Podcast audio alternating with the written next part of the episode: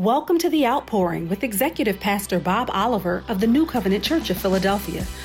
He's so worthy. Worthy is the Lamb.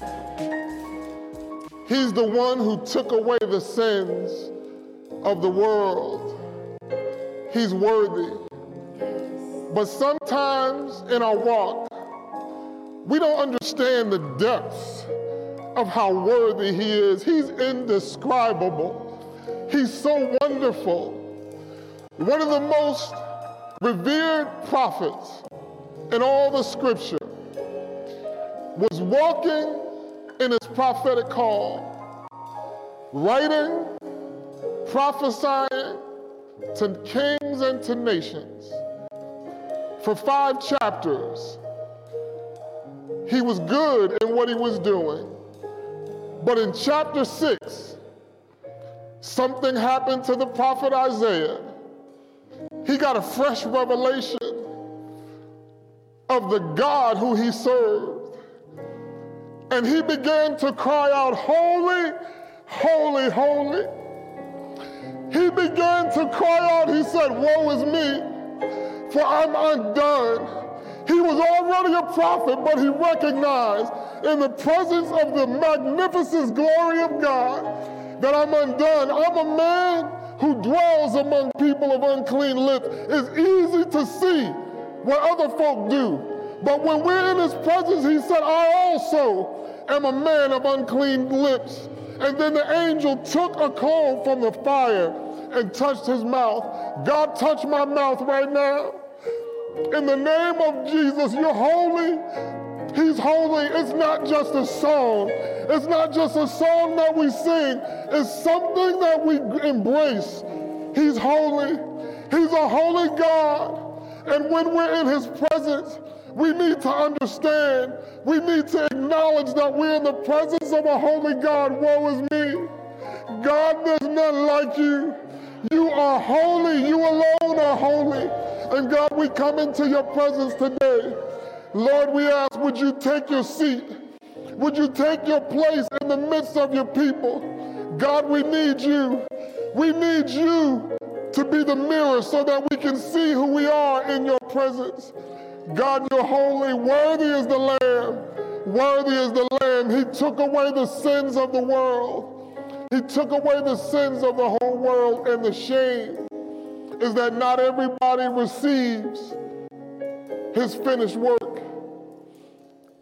But I'm so grateful to God. What about you? To be able to lift up our eyes and see a holy God. He said to the disciples, Blessed are you. Blessed are your, are your eyes because they see. The prophets long to see what we see. We see the Lamb who was slain, but we also saw the lion who got up out of the grave. We're living in a time of resurrection power. The power of God is moving. We need to position ourselves to flow in the power of God. And today, I pray that wherever you are, wherever you are in the world, wherever you are in your home, that you would sense the glory and the power and the presence of God. Because when we sense His glory, it impacts our behavior, it impacts the way we think, it transforms us. We need to be transformed daily. We need our minds to be renewed every day. Yesterday's mind is not good enough for today because the evil of today is different. This is a day we've never seen and one we'll never see. And the will of God, beloved, precious people of God, is that we be not ignorant of the devices of the wicked one. A holy God has called us out of darkness into light, and He wants us to walk in the light when I was a little boy, there was a, about every Sunday morning song. And I remember clearly his name was Deacon Morrow. And he would get up and start singing, Walk in the light, beautiful light, Come where the dewdrops of mercy shine bright. Shine all around us by day and by night. Jesus, the light of the world. There's no light without Jesus. You need to walk in the light, the beautiful light. And this is how we clap. Come on at home, have church with us.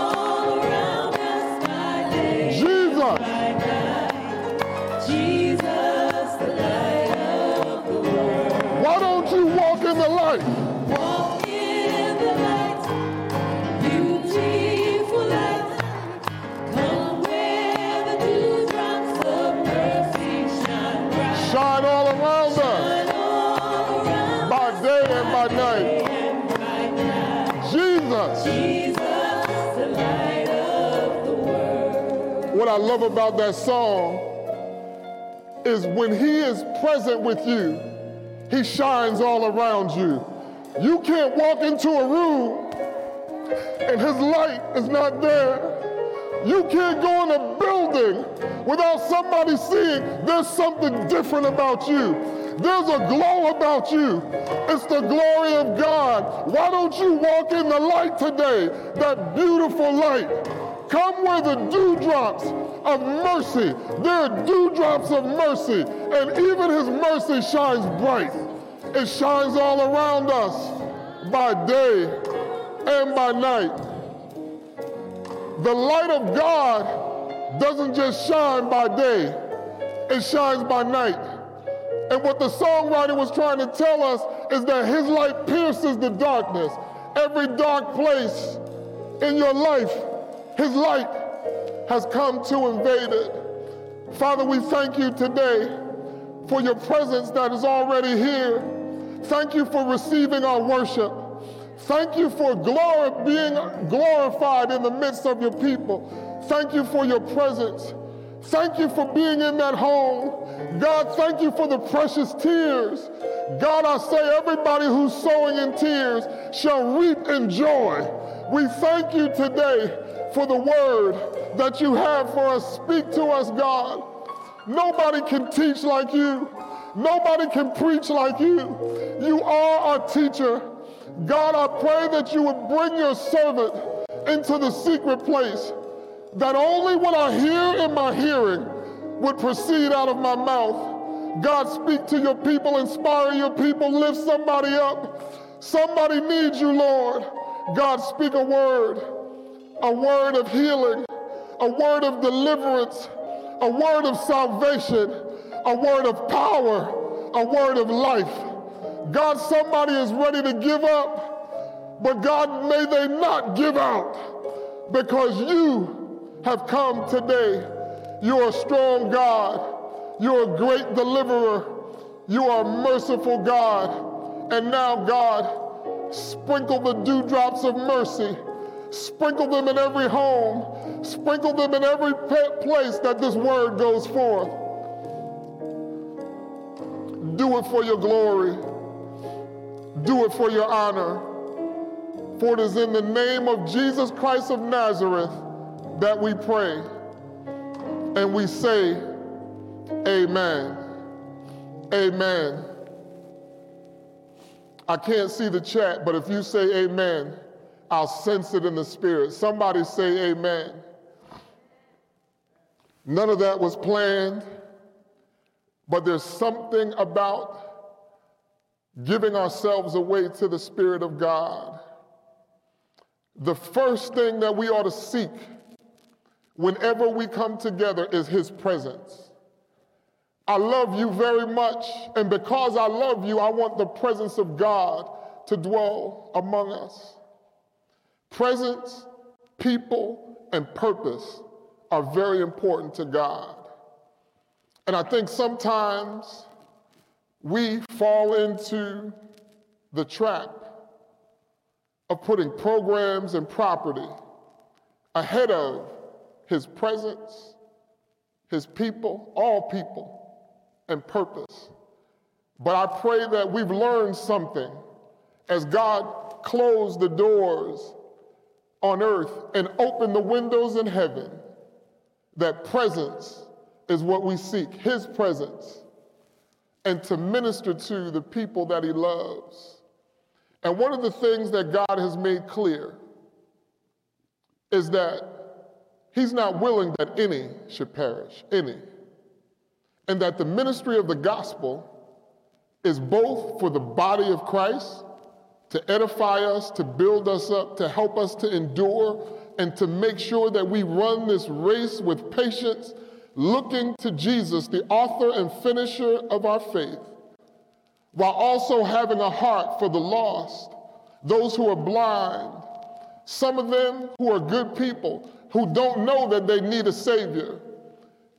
So the gospel is for me, it's for you, it's for everybody. And sometimes an enemy creeps in. He creeps into our individual lives and in our corporate life and tries to deceive us and say, You're all right, but those people over there, they have a problem. And what breaks out is self righteousness, it causes blindness spiritually, and we can't see Him because now we think that we are all right in ourselves. What am I talking about? I've come to encourage somebody today in the body of Christ and those who he's drawing unto himself. In the book of Hebrews, the third chapter, and by, before we go into that, I just want to say, we're still, God has commanded me to continue to press in on the spirit is willing, but the flesh is weak. The spirit is willing, but the flesh is weak. And I want to lay a foundation first in Hebrews and show you something that God showed to me that will help the body of Christ so that we will not be ignorant of the devices of the enemy and we won't fall for deception. What has weakened our flesh? Well, partly it's because of the fall. When Adam and Eve fell in the garden, it not only opened up sin, but they fell because of deception. And that same playbook is the playbook that the devil has used for all generations and all times. And he wants to deceive every one of us, especially when you're spiritual. The Bible says in Matthew 4 that when Jesus had fasted for 40 days. He was led into the wilderness. He was led by the Spirit into the wilderness. He was led by the Spirit, and Satan came. Satan doesn't come for empty vessels. And so I think it's time for us to recognize that the devil is not just working in the world. He's not just after those who he already has. He's there in a web of deception. But he wants those like Adam and Eve who were committed to God to be deceived and to fall into his trap. Somebody say, I'm tired of being trapped. Hebrews 3 and 12 reads, Beware, brethren. Those first two words let us know who the audience is. Brethren, those who are in the faith lest there be any of you an evil heart of unbelief, lest there be in any of you an evil heart of unbelief and departing from the living God. You can only depart from God if you're in Him. And this, the context of this scripture is the writer who historians grapple over who it was. It sounds like Paul to me, so I say Paul wrote Hebrews. But in any event, is talking about the children of Israel and why they wandered for 40 years, even though God had given them great deliverance. The presence of God was with them from the beginning.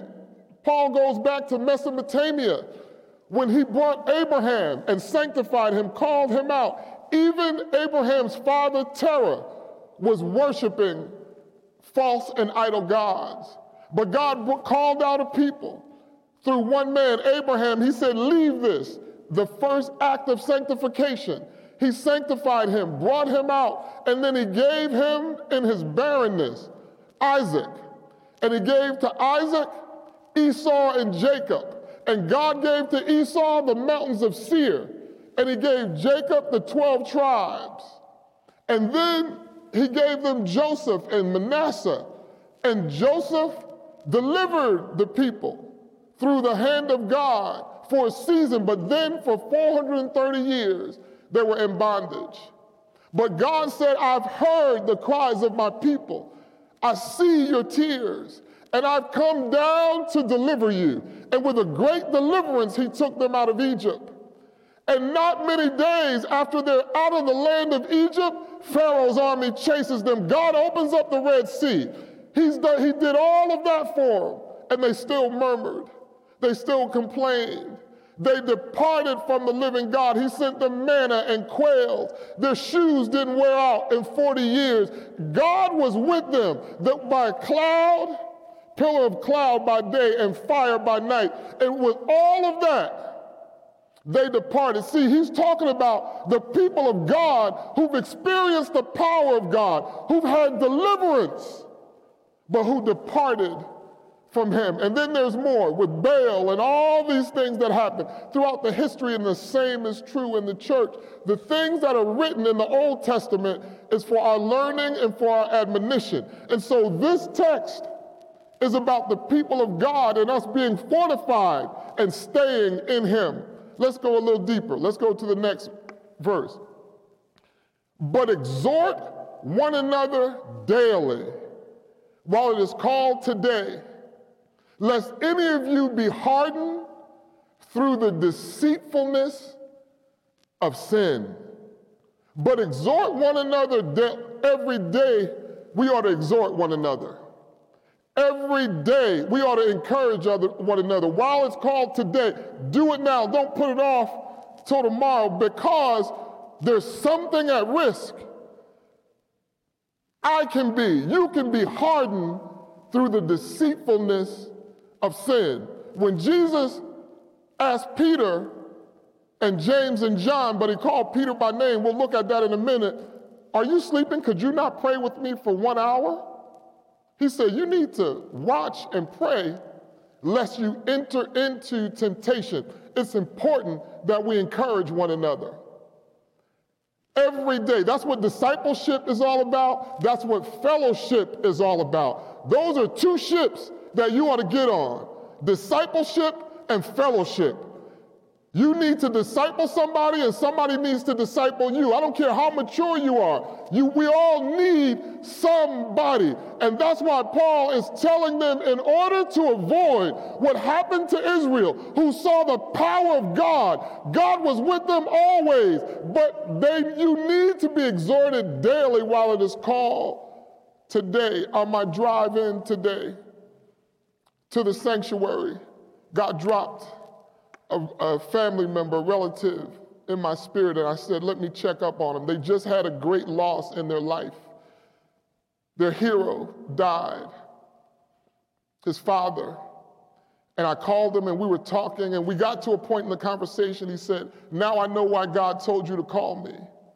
He said, I haven't told anyone this, but I have really has started to fall away from God. I haven't gone to church. I don't pray. I don't want to live. I'm just, I just feel despondent. I, I have no energy. And I, we started to talk. And I reminded him of some things that we had together as a family that included the one who he was lamenting the loss. And we began to laugh. And I said, What's going to happen over time? You're going to feel depressed. You're going to feel down you're going to feel zapped, but over time, you'll know that you're healed when you start to remember things and it causes you to smile. And so that's why I want us to, have some laughter today through his laughter. He said, You have no idea how much you helped me. I got to leave now because because I'm going to get in the shower and go to church. I need to get to my service. Just by doing what God, the Spirit prompted me do, to do today, Call him now. I could have said, I got to get my spirit right for this message. You never put people ahead of ministry. Ministry is about people. So when God puts somebody in your heart, call them. Pick up the phone. FaceTime. Do something to engage them so that daily we admonish one another. Too often in the body of Christ, people go for days, weeks, months, and they feel like they're abandoned. Nobody does anybody care. There's a scripture that David wrote in Psalm where he says, No one cares for my soul. Look around me. On my left and my right, no one cares. How do people know that we really love them and care if we don't admonish them daily. It's important for the body of Christ so that we can keep deceitfulness out. It's not just for accountability. Accountability is one part, but there's something that lifts up your head that causes your spirit to rejoice, and all the things that are not acceptable to God will flee. I believe there's too much depression in the church. Depression is real and there's some clinical things. But I have friends, some who are doctors, who are psychiatrists, some who are therapists. And what I've learned over the years in interacting with them is many of the principles that they use are biblical. And they use them and get paid professionally when the body of Christ, we have it as a gift. One of the most effective therapies, non medicinal therapies for depression, is talk therapy. It's just a therapist listening to you. And as they hear, you, they speak into your situation. Do we listen to one another? That's what it means to exhort. I can't exhort you if I don't know the situation. All I knew is that God told me to call this morning. I knew the situation about the loss, but I didn't know the depth of his trouble. I haven't talked to him in a couple months. I'm his family. I'm also a minister of the gospel. I know about the loss. They actually asked me to preach the eulogy. But for COVID and it was out of state, I was unable to do that. But I went to the gravesite because he was buried in North Jersey. I was there at the gravesite and I love them because they're my family. But how is it that months pass and I don't check in? If the Spirit of God didn't prompt me, I wouldn't have done it today. We need to be more sensitive. We need to admonish one another. Find a partner. I know many of us have prayer partners, but there's some people outside of your circle that God wants you to reach out to. Listen daily so that you can hear his voice. Let's go to the next verse. I won't do this for every verse, I promise, or we'll never get to our primary text. Verse 14 says, For we have become partakers of Christ. Now, is there any question who he's talking to? He's talking to the ones who've become partakers of Jesus Christ. For we have become partakers of Christ if we hold the beginning of our confidence steadfast to the end. The beginning of our confidence. Do you remember how you felt when you first believed? Do you remember the zeal and the fire? 10 years later, 20 years later, do you still have that passion? Paul is saying we need to hold on to that same thing. It's important. There are certain people that when I'm around them, I feel better. There are people because they speak life. It's not a, a Bishop Jake says something I thought, oh man, that's insightful. He said he spent most of, it, most of his time with people who needed him until God showed him, you need to be around people who can help you. And here's what he said He said, if you are constantly pouring into people, you're making deposits into people who need you. Now, it doesn't mean you don't neglect them, but you need more than that. You will end up bankrupt yourself. Because we need to receive, we need to give, and we need to receive. We need to pour out and we need to be poured into. And part of the body of Christ, we function best when it works that way. And I'm so grateful to God. I have people that I've become so close to, and I don't even know them that long, but spiritually we're connected forever. That when things are going on in my life, they, they speak it before I speak to them. I get a message, four o'clock in the morning. I'm up praying for you, brother. I sense this. And it's like, oh my God, only God could have told them that. That's what God does in relationships when we make a commitment to encourage one another. We need somebody to walk alongside of us to encourage somebody. And somebody needs you to encourage them, for we have become partakers of Christ if we hold the beginning of our confidence steadfast to the end. Let's go to the next verse. While it is said, today, if you hear his voice, do not harden your hearts as in the day of rebellion. See that last word, rebellion? He's telling the church, don't make the mistake that God's people did. And he's saying, especially to us, you're a wild olive branch that's been grafted into the vine. If God did what he did with Israel in the wilderness, you're just grafted in, you're adopted. He loves you, but you all, he's a holy God. And God makes clear what's acceptable and what is not. And I'm not talking about the law, it's not do's and don'ts because it's not about what I do or what you do, it's about what Jesus did. And he died once for all. He took care of all of our stuff, but we still have to take care of one another. Here's the point I want to make about verse 15. And I've, I've read this scripture so many times, I've known it from my youth. But God showed me something that I had not seen. And the way this text has been used all my life in the church, all my life, has been for altar calls or for people who are outside of the body. This is the text for sinners, but it's written for the body of Christ. How? I said, Lord, how did that happen? And God talked about deceitfulness is not just for you as an individual. The devil wants to deceive the whole church, he wants to deceive the whole world. And what is the deception? He wants us to be in a place where I'm all right. It's those other people. You need to focus on this. You need to do this. The message, everybody, most of us, most of us who are in the body, we want, we pray for, and we ought to. We pray for those who are lost. And that's the will of God. That's the Great Commission. We ought to do that. But not only that, we ought to be praying for the strengthening of the body. We also have needs in the body. That's why God sends a word to us also, because we need to be built up. We need to be encouraged. We need to stay in the will of God. And if I think that I'm all right, that it's the other person, what makes me any different from a Pharisee? Nothing. And I thought, Lord, how is it that over decades, our posture seems to be that this is for someone else when it's meant for us. And God said, that is the spirit of deception. I'm all right and you have a problem. We would call that self righteousness. That's not the intent, but the spirit is willing, but the flesh is weak. And so God wants us to look at what weakens the flesh, what causes the flesh to be weak. And the origin was in the garden, and that origin was based on deception.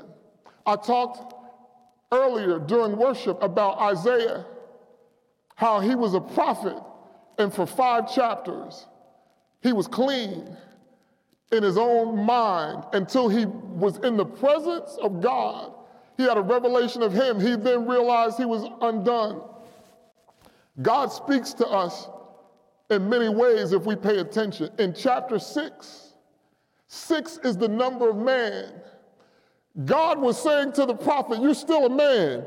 You're my prophet, you're my servant, but you're still a man. And without me, you can do nothing. You need to get closer to me. There's some stuff I need to clean up in you. You're a great prophet, but you need some stuff has to be cleaned up because if what you're going to do is going to last, it's got to be found in me. And from that day, Isaiah was closer. It, it, happened after King Uzziah died. The thing that was blocking him, the thing that caused him to look horizontally versus looking up, Is there anything in your life that you're looking at, looking at that won't allow you to look to Jesus, the author and finisher of your faith? We need to fix our eyes on him. We need to stop all these other things. We worship too many things. God is saying there's nobody who has enough charisma to take your eyes off me because there's none like me. Our God is mighty, but he's also jealous. God is a jealous lover. He loves us so much, He don't want our heart beating fast but for anybody but for Him. He said, I notice your heart skips a beat. Every time you watch this or every time you listen to that, I want you to only have eyes for me because I only have eyes for you.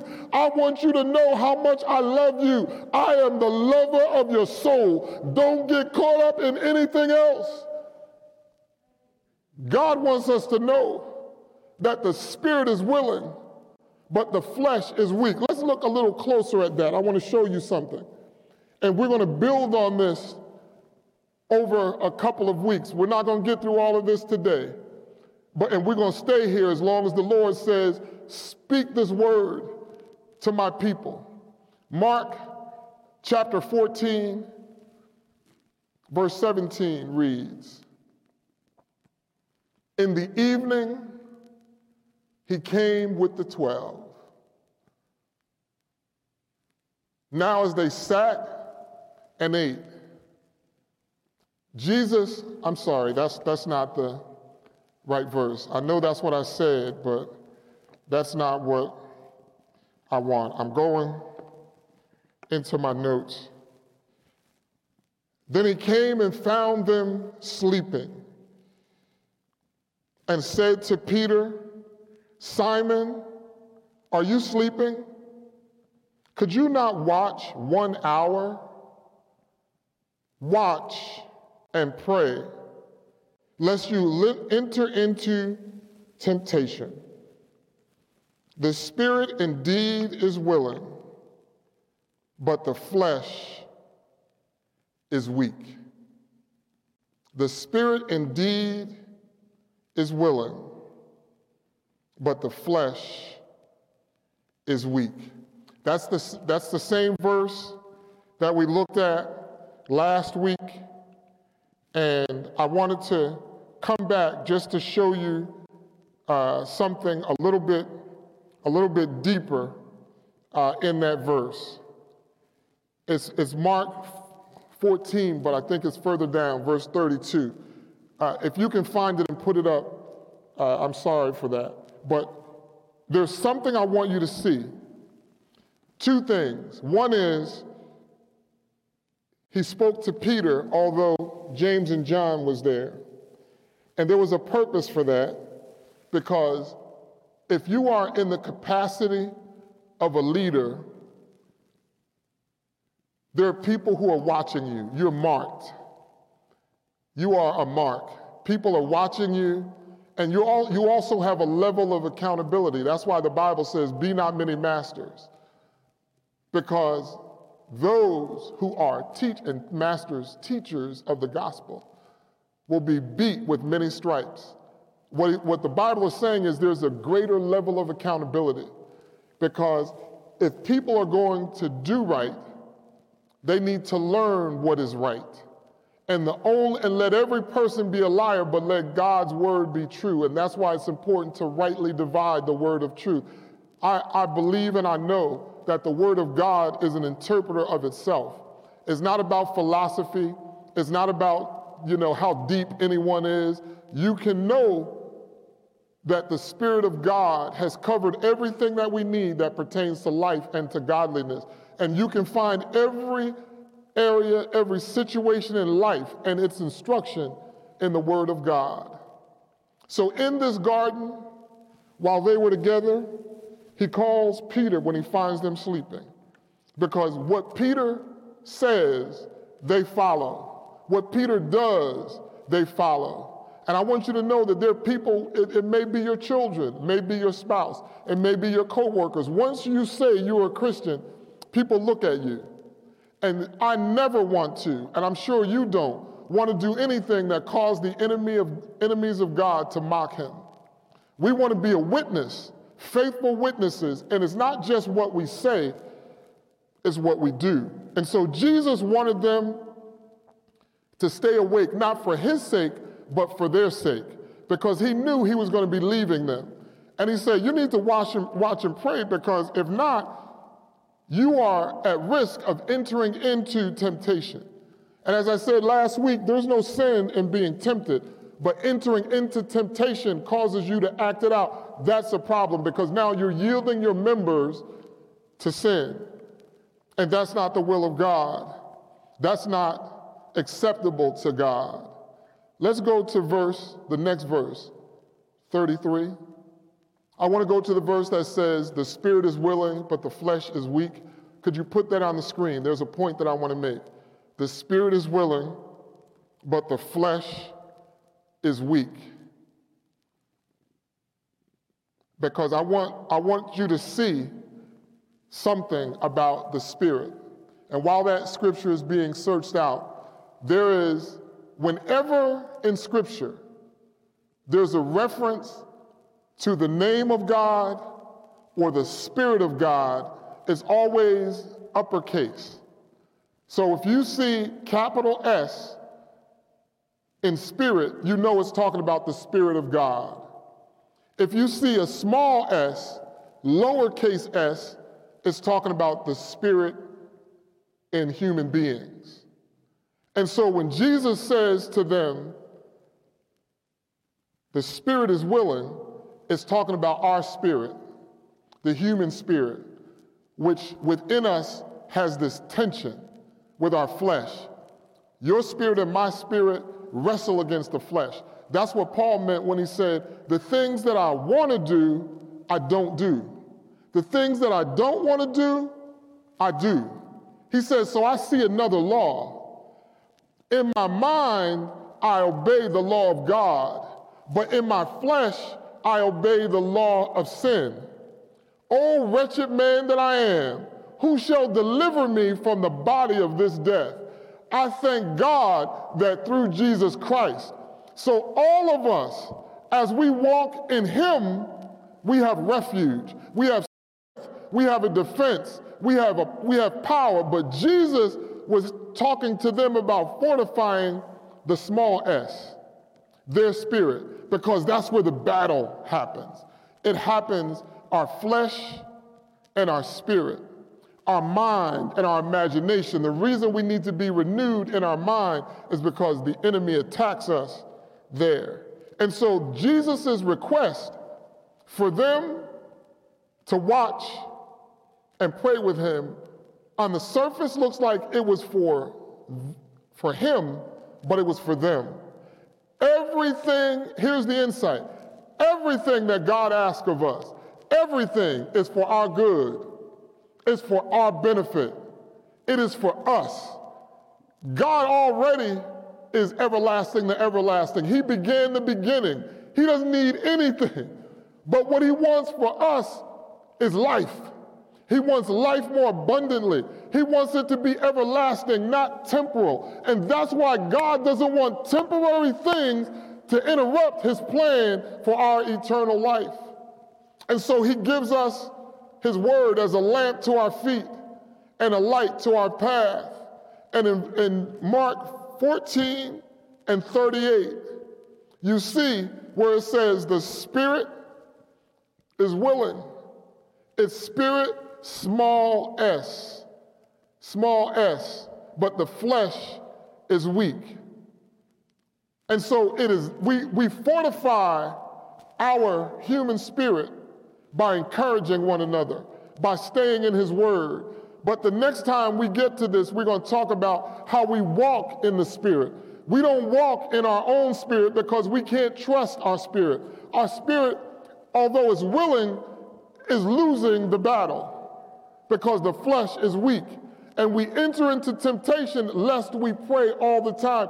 That's why my loved one who I call today is sad, is despondent, and the first thing he stopped doing is praying. Because the enemy wants us not to pray. Then your flesh gets weaker. And not only that, your spirit, small s, gets weaker. Now that which fights your flesh is weak. So you have no defense. You're an open target. And over time, he even attacks us corporately. He makes us think that things that are for us, that are meant to build us up, it's not for you. So we don't receive the nourishment that God wants us to take in because we think it's for that poor soul over there. And God is saying, No, no, child, this is for you. This is manna I'm sending for you. Why do you keep rejecting the manna? The manna that comes from heaven is better than the bread that costs you money. Why do you buy bread that profits you nothing? Come to the waters and drink. Ho, come to the water. Everybody who's thirsty, come and drink. God has something for us that's better for us than whatever we can do for ourselves. And it's important that we encourage one another, that we are intentional about being witnesses. You don't witness just with your mouth, you witness with the way you live, the way you walk, and then the way you talk. Before the pandemic, in 2019, we had a, uh, an invitation to go to a church in Southwest Philadelphia. Some of you who are watching went uh, with us that day. We did our morning service here, and then we went over to Southwest, and uh, we had a glorious time in the Lord. A lot of people from New Covenant turned out. It was wonderful. But before we went downstairs, I went up to the pastor's uh, suite, and we were in the midst of a 10 day fast as a church, and he had this spread laid out. It was just me and him. And he had his uh, armor bearer there who was gracious and who was offering me things. And I said, I said to the pastor, we're in the middle of a fast. We're fasting for 10 days. And we're not taking in food until sundown. It was still, the sun was shining. And he understood. He said, I understand. And he said, his armor bearer said, Well, why don't you take something home? I said, Good let me pack something up and I'll take it because I didn't want to offend them for their kindness. And so I packed it up, I left it there. If I would have eaten it, no one from New Covenant would have known. But it's not about that. It's about walking in integrity. And so then I went down, we had the word. He invited everybody down to the fellowship hall, food smelling good, long lines. So I went down not to look over anybody's shoulder and say, remember, we fasting. No, because some people for medical conditions can't do it. it. It wasn't about that. But I wanted them to see me in the presence of all that food not eating. I don't care if everybody else in the room would have eaten. If John and, and, and James would have stayed asleep, but Peter would have stayed awake, Jesus would have said, Well done. Well done. Because the likelihood is if Peter would have stayed awake, they also would have stayed awake. There's some responsibility that comes with being a teacher or being a leader in any sphere in life if you name the name of Christ. That's why the Bible said, Let everyone who names the name of Christ depart from iniquity. And iniquity are those things that are latent that stay. Iniquity is like the difference between trouble and trauma. Trouble doesn't last. We sing about it. Trouble don't last always. Weeping may endure for a night, but joy comes in the morning. But if you've had trauma in your life, you know trauma wants to move in. Trauma stays for a minute.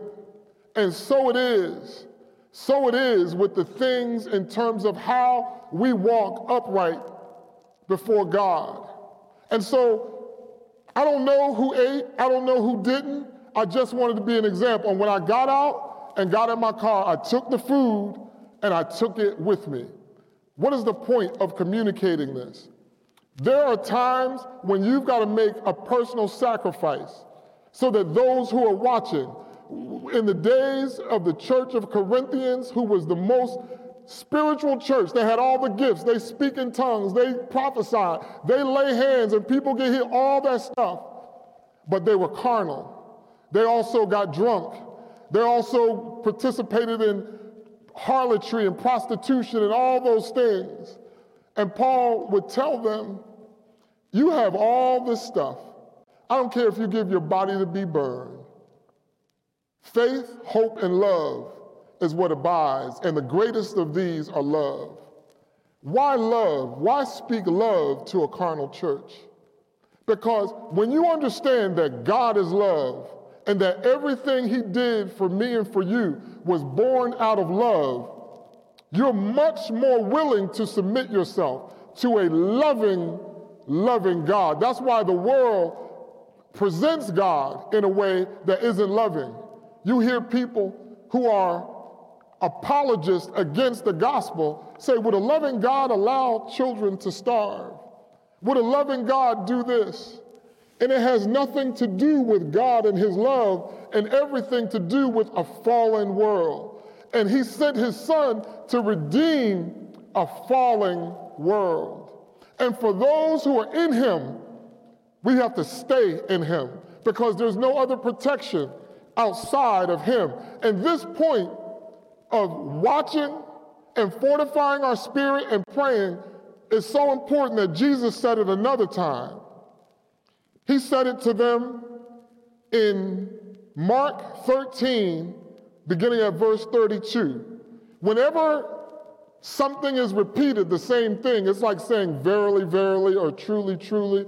It's really important. Pay attention. Listen what Jesus says and listen to the context as I bring this thing to a close. And we'll pick it up again the next time I stand before you. But of that day and hour, no one knows, not even the angels in heaven, nor the Son, but only the Father. Take heed, watch, and pray. For you do not know when the time is. It is like a man going to a far country who left his house and gave authority to his servants and to each his work, and commanded the doorkeeper to watch. Watch, therefore, for you do not know when the master of the house is coming. In the evening, at midnight, at the crowing of the rooster, or in the morning, lest coming suddenly he find you sleeping. And what I say to one, I say to all, watch. In this text, Jesus is talking about in time. He said it to them in Gethsemane because his time on earth was ending.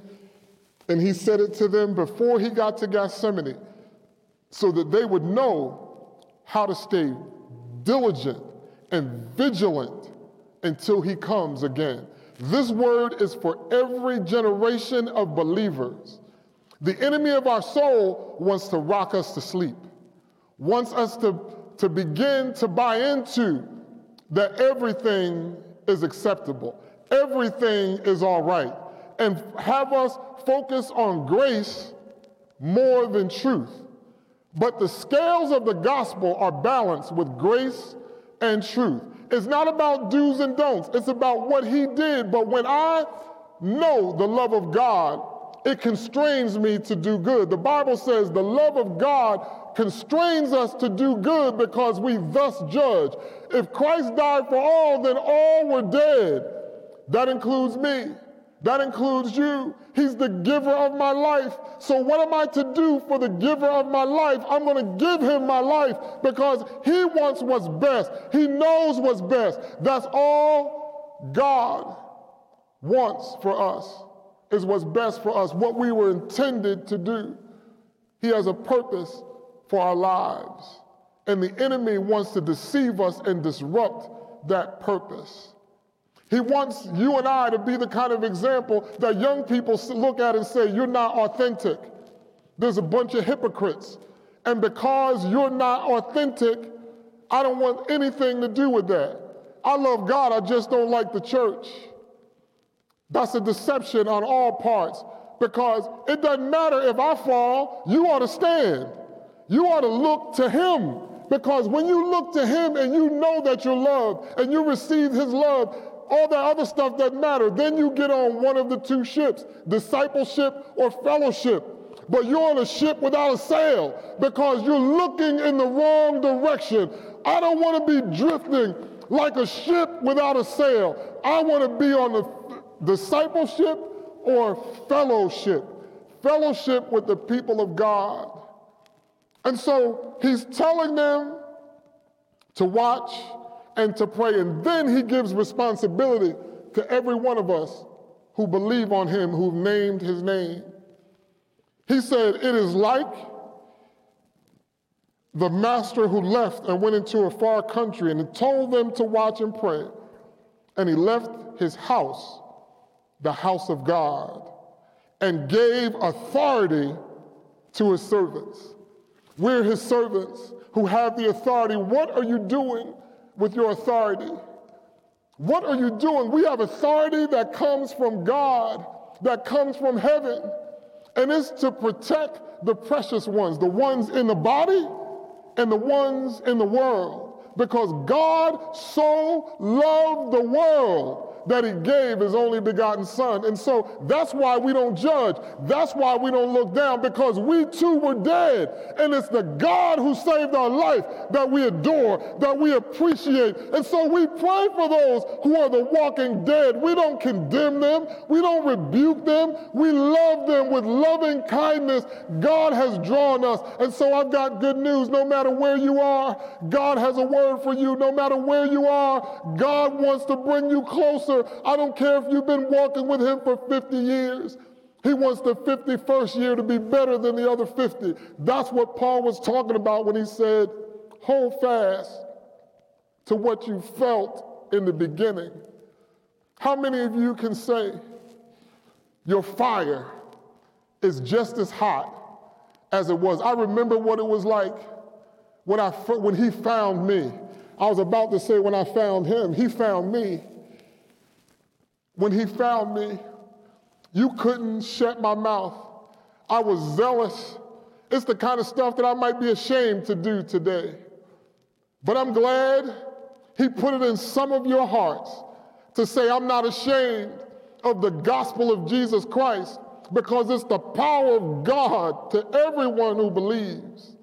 And it's that power that God wants to release. But he needs a people who are diligent, who are vigilant, who are focused, who know that we have authority and we're going to be doorkeepers, watching, making certain that what the master has commanded, it happens.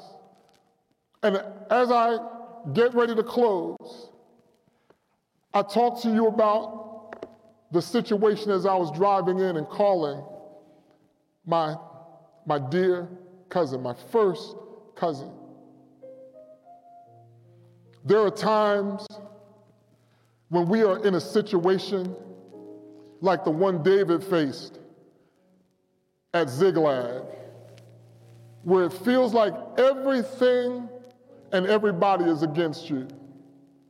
The men who have been his mighty men of valor, the men who were in distress and in debt, who were destitute, and David gave leadership to them and they became the mighty men of valor. They never lost a battle. But because Ziklag was raided and their children and their wives were taken and they didn't know if they were dead or alive, they blamed David. And they said, We ought to stone him. If we didn't go out to battle with him, we would have been here to protect our, our loved ones, our little ones, and our wives because they trusted in their strength. And David had nowhere to turn some of you are in a situation where it feels like you have nowhere to turn. In the middle of a global pandemic, you, it's, it's hard to find help when everybody needs help. When everybody's feeling alone and isolated, it's better than it was, but it's not like it used to be. And, and like my dear family member, some of you don't have the energy to do what you used to do. You're so down. and, da- and it feels like all things are against you, David at Ziklag made a decision. He began to call on God. And the Bible says David encouraged himself in the Lord. I want to encourage somebody, beloved. It's important that we exhort one another each day. It's important that we have fellowship. It's important that we have discipleship. It's important that we have time with the Lord. But sometimes you've got to encourage yourself. Sometimes you've got to go to the Lord and pick yourself up so he can turn you around, so you can testify like David. He picked me up out of a horrible pit and out of the miry clay, and he set my feet on a rock to stay. Would you sing it? Sometimes you need to encourage yourself. We pray that this ministry has been a blessing to you and your family. To give your gift of love, visit nccop.church/giving for all of the ways that you can donate to the ministry. Thank you so much for your generosity and God's blessings until we meet again.